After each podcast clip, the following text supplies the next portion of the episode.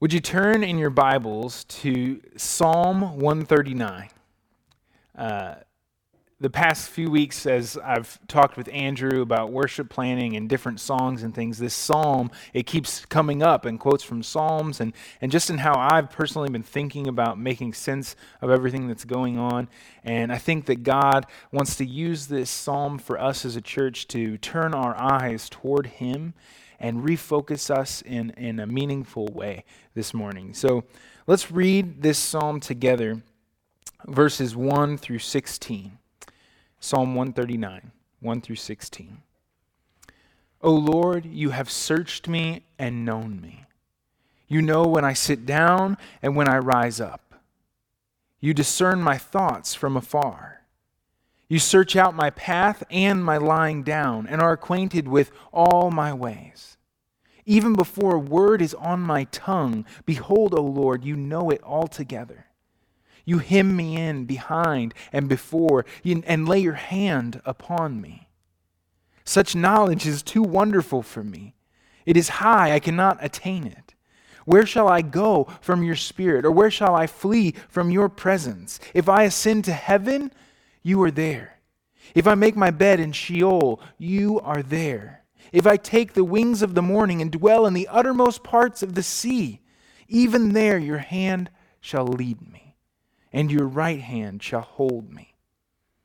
If I say, Surely the darkness shall cover me, and the light about me be night, even the darkness is not dark to you.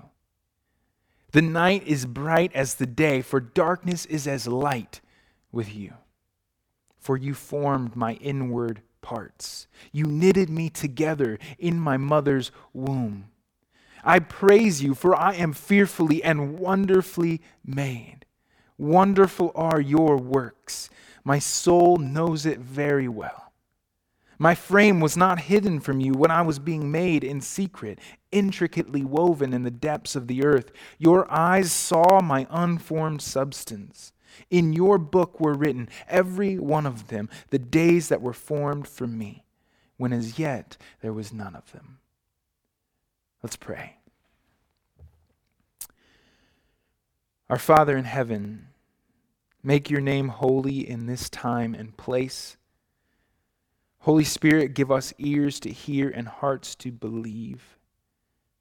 O oh, Jesus, speak, Lord, for your servants are listening. Now is a time when many are asking some of life's most ultimate questions questions about eternity and identity. Uh, illusions of security have been stripped away from many people. And many idols of purpose and identity have also been stripped away.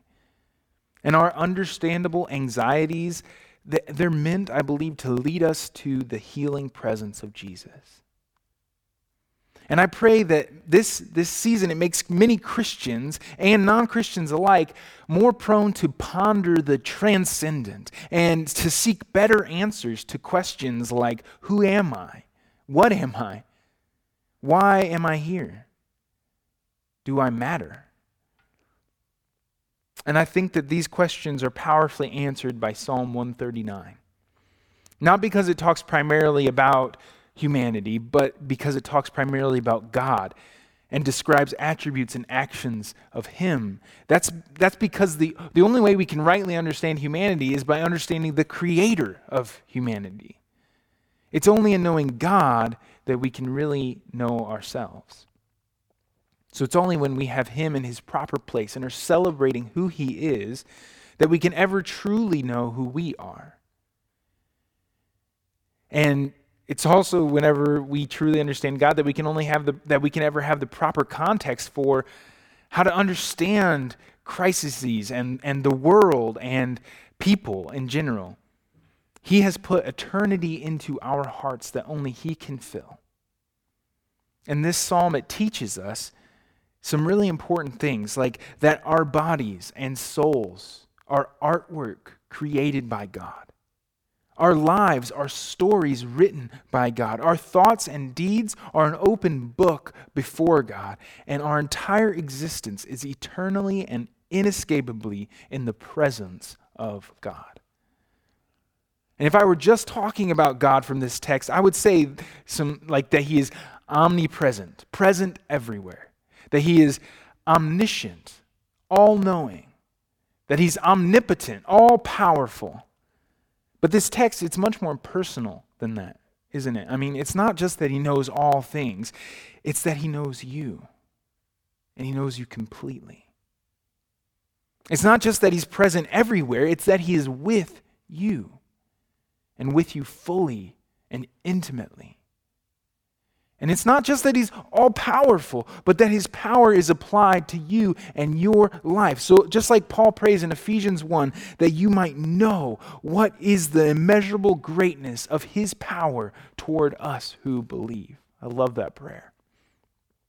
God knows you, he is with you, and he made you. Those are the things we'll look at from this text this morning. God knows you, God is with you, God made you. So, first, let's look at how God knows you from this text. Verses 1 through 4 says, O Lord, you have searched me and known me. You know when I sit down and when I rise up. You discern my thoughts from afar. You search out my path and my lying down, and are acquainted with all my ways. Even before a word is on my tongue, behold, O Lord, you know it altogether. One thing I want you to see about all these things that we'll be talking about, these realities about who God is toward us, is that they can be both terrible and wonderful. They can be both fearful and comforting.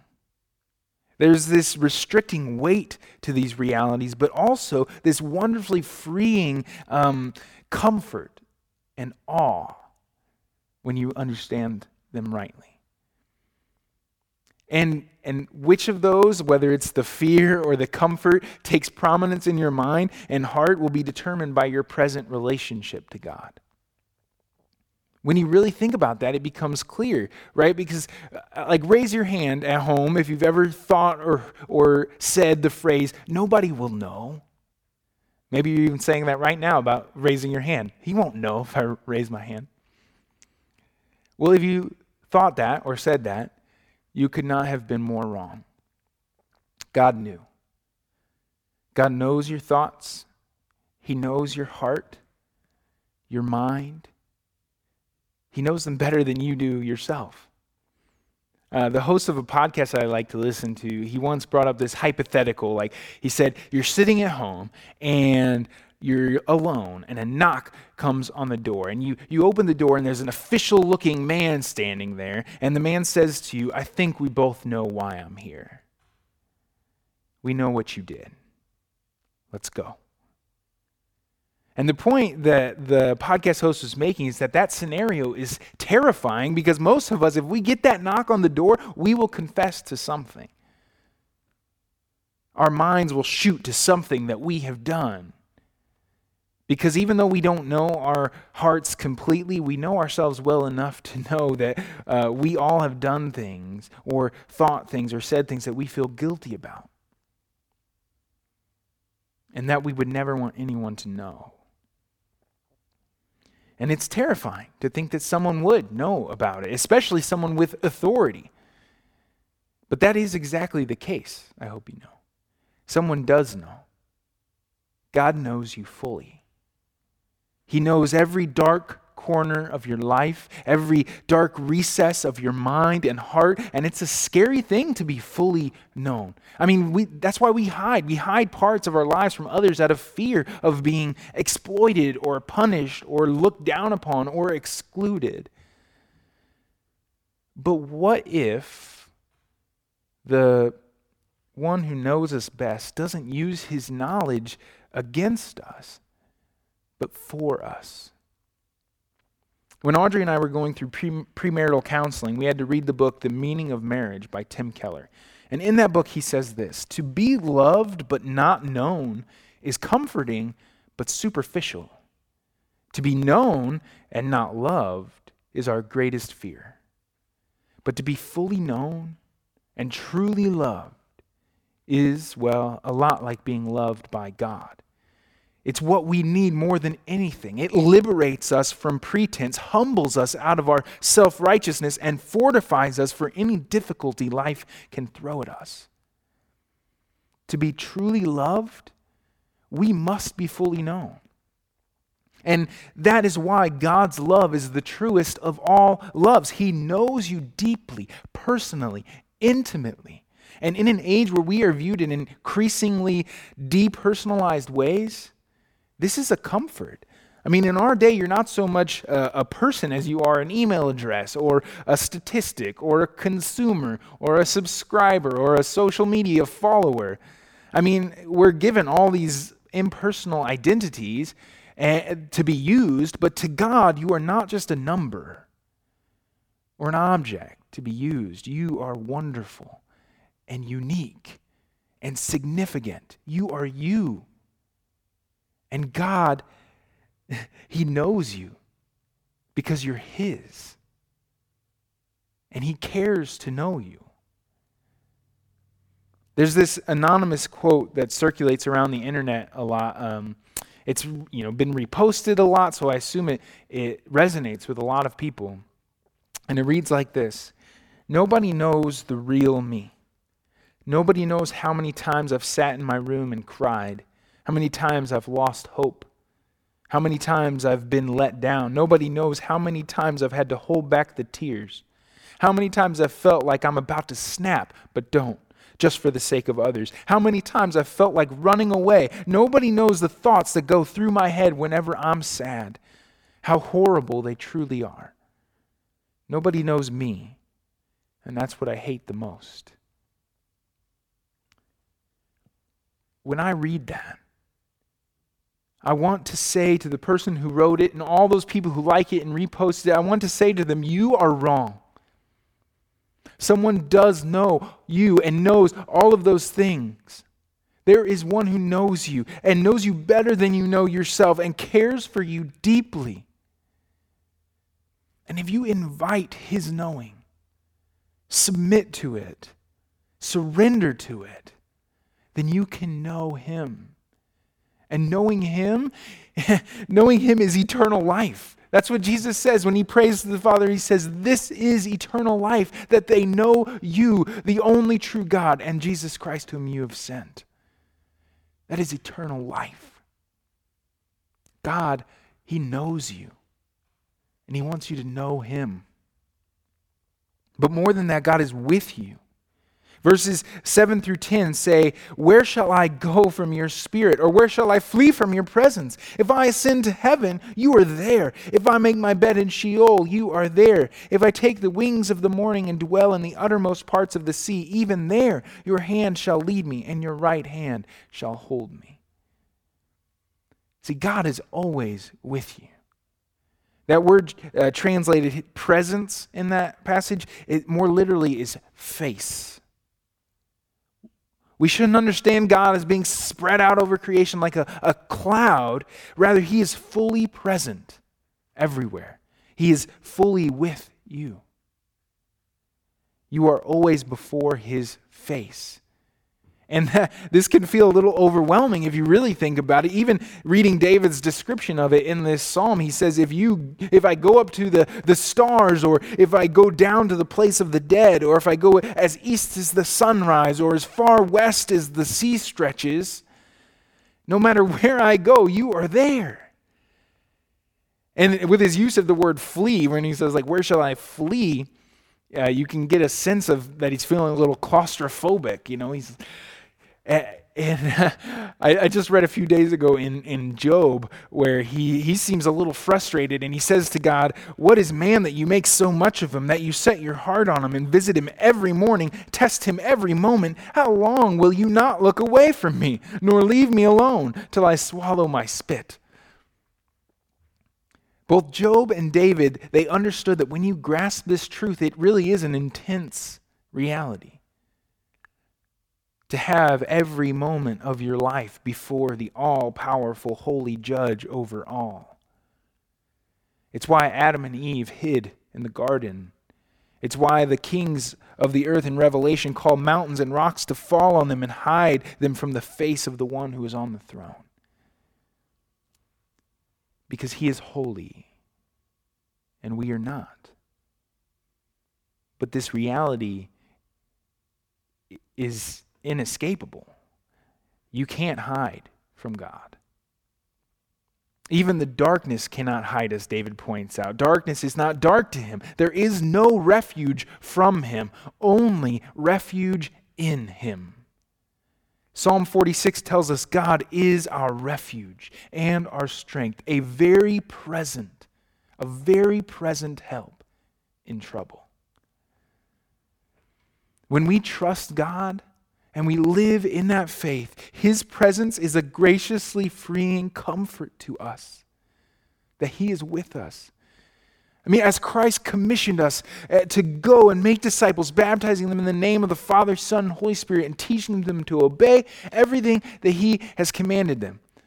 He was careful to also tell us with that great responsibility, and behold, I am with you always to the end of the age. This is an encouraging, empowering, strengthening truth that ought to shape our lives. God is with you. And the book of Hebrews gives a great example of applying this to our lives in chapter 13 when he says, Keep your life free from the love of money and be content with what you have, for God has said, I will never leave you nor forsake you. So we can confidently say, The Lord is my helper. I will not fear. What can man do to me? So he applies that truth of God's presence with you in two ways. First, he says that we can be content because God is with us. And second, he says we can be fearless because God is with us. He is with you. He's with you when you struggle. He's with you when you hurt. He's with you when you fight for holiness. And He's with you when you fail. He's with you when, as the psalmist says, the darkness covers you. And there's hope because with him, the darkness is not dark to him, but is as light. God is with you, friends. And if you grasp this, it will change your life. Finally, God made you. Look at verses 13 through 16. For you formed my inward parts. You knitted me together in my mother's womb. I praise you, for I am fearfully and wonderfully made. Wonderful are your works. My soul knows it very well. My frame was not hidden from you when I was being made in secret, intricately woven in the depths of the earth. Your eyes saw my unformed substance. These are such powerful and amazing words. You need to fully and completely recognize that you were made by God. You were made by God. Every part of the fabric of your personhood was carefully knit together by God's creative hands. There was no part of you that was hidden from him. There was no there are no accidents, no thoughtless moments, just like David, you too were fearfully and wonderfully made. And I love that it talks about him knitting and weaving us. It's a picture of intimacy and artwork and, and craftsmanship, handmade. The more we know about the human body and f- find out how incredibly complex and well designed it is, you are not just a result of biological processes, you are a direct creation of God body and soul, created by him.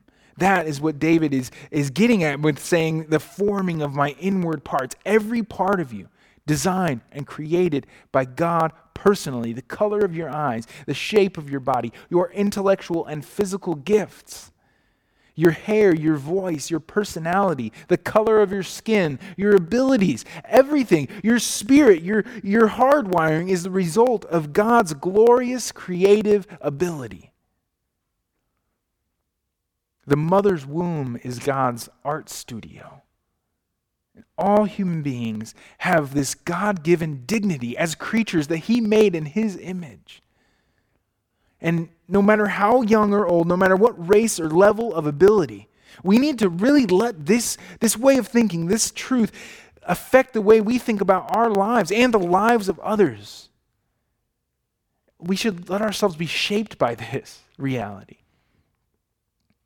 It, I mean, it may be familiar that God is creator, but it is important because while many of us worship God as creator on Sunday, during the week we uh, harbor dissatisfaction with who God has made us to be. You know, we, we all have times in our lives where we secretly wish we could rise to the throne of creation and remake ourselves in the image of what we think we should be and what we would like to be like. But God is wise and He's perfect as a creator, and we should trust him. Because worshiping God as creator also means recognizing that we were made for him. I mean, if I create a piece of art, it belongs to me as a testament to my artistic ability. And the same is true uh, of us. God made us. And so we belong to him as a testament to his creative glory. Psalm 100 connects these realities when it says it's He who made us and we are His. The fact is that you and I were never meant to live for ourselves, for our own uh, success and glory. Every day, we are meant to live like our lives belong to another. And this I belong to another lifestyle, it, it, it's meant to shape all of our life, our marriages, our parenting, our friendships, our careers, every part of our life. It's meant to shape the way we approach possessions and position. And as a creature, your life belongs to another, to the Creator. Your life belongs to His story which we see in verse 16 when David says, In your book were written, every one of them, the days that were formed for me, when as yet there was none of them. God's position as creator, it extends over our whole story. Our entire story. It, he is sovereign. He is in control over our entire life. I know an old preacher who says God is in control from womb to tomb and beyond. And as God's children who love Him and trust Him, we wouldn't have it any other way, right? We, because God is always better than blind fate. God is always better than random chance. God is always better than our own sin, sinful autonomy and sense of being in control. He's better than all of that because He is good. We want Him to be in control. We want him to be in total control because he is wise and he is good. We trust his sovereignty. And this means that he made you purposefully. He made you with purpose. You're not an accident. You're not a mistake. Your presence here in this world at this moment is not due to coincidence or fate or poor family planning. You are a result of the purposeful, creative work of God which includes a purpose, a mission, a story that fits into His grand design from womb to tomb and beyond. Worshipping God as Creator means that we exist through Him. He, as Creator, He alone is the giver of life and the sustainer of life. True life cannot be found outside of Him. The Apostle Paul says, He himself gives all men breath and life and everything else. He is our creator and our sustainer, our constant life source, and the provider of everything we need. And when we start to look outside of Him for life, we'll become enslaved to whatever we think will give us true life. But it's, it's He who made us and we're His. God made you. God is with you. God, He knows you and He cares for you. And what David only knew in part, we know in full. Christ is all throughout this psalm. When you see Jesus is the, that right hand of God that leads us and holds us. Jesus is uh, he is with you to the end of the age, he says. It's, it's Jesus through whom all things were made, including you, it tells us in John 1. Jesus is the creator who bound himself to his creation in love. Jesus is the Holy One who saw all of your unholiness and died the death you deserve, took your punishment and your death on himself so that he could make you holy. He's the one who loves you so deeply that his commitment to be with you cannot even be broken by death. Jesus says, I am the way, the truth, and the life. When David talks about being led in the way everlasting at the end of this psalm, that's Jesus. I want you to notice that by the end of this psalm, David is not just stating God's knowledge and presence and leading, he's inviting it. In verses 23 and 24, he says, Search me, O God, and know my heart. Try me and know my thoughts. And see if there be any grievous way in me, and lead me in the way everlasting. Having been searched, he wants to be searched the more. Having been known, he wants to be known. Having been led, he wants to be led. You see, we too have to, to open ourselves up to God like David does here. Quit trying to hide the grievous way in you. Ask God to expose it and turn away from it. Cling to Christ who paid for your sin and follow him in the way everlasting. Let's pray. Our Holy Father, even when the darkness covers us, we know the darkness is not dark to you, for darkness is as light with you. I, I pray that you reorient us around you and, and the truth of who you are toward us. Enlighten the eyes of our hearts to know the immeasurable greatness of your power toward us who believe and the hope to which you've called us. Thank you, Lord, for knowing us and for loving us, for saving us and being with us. Give us peace and hope in you, Lord. We pray in Jesus' name. Amen.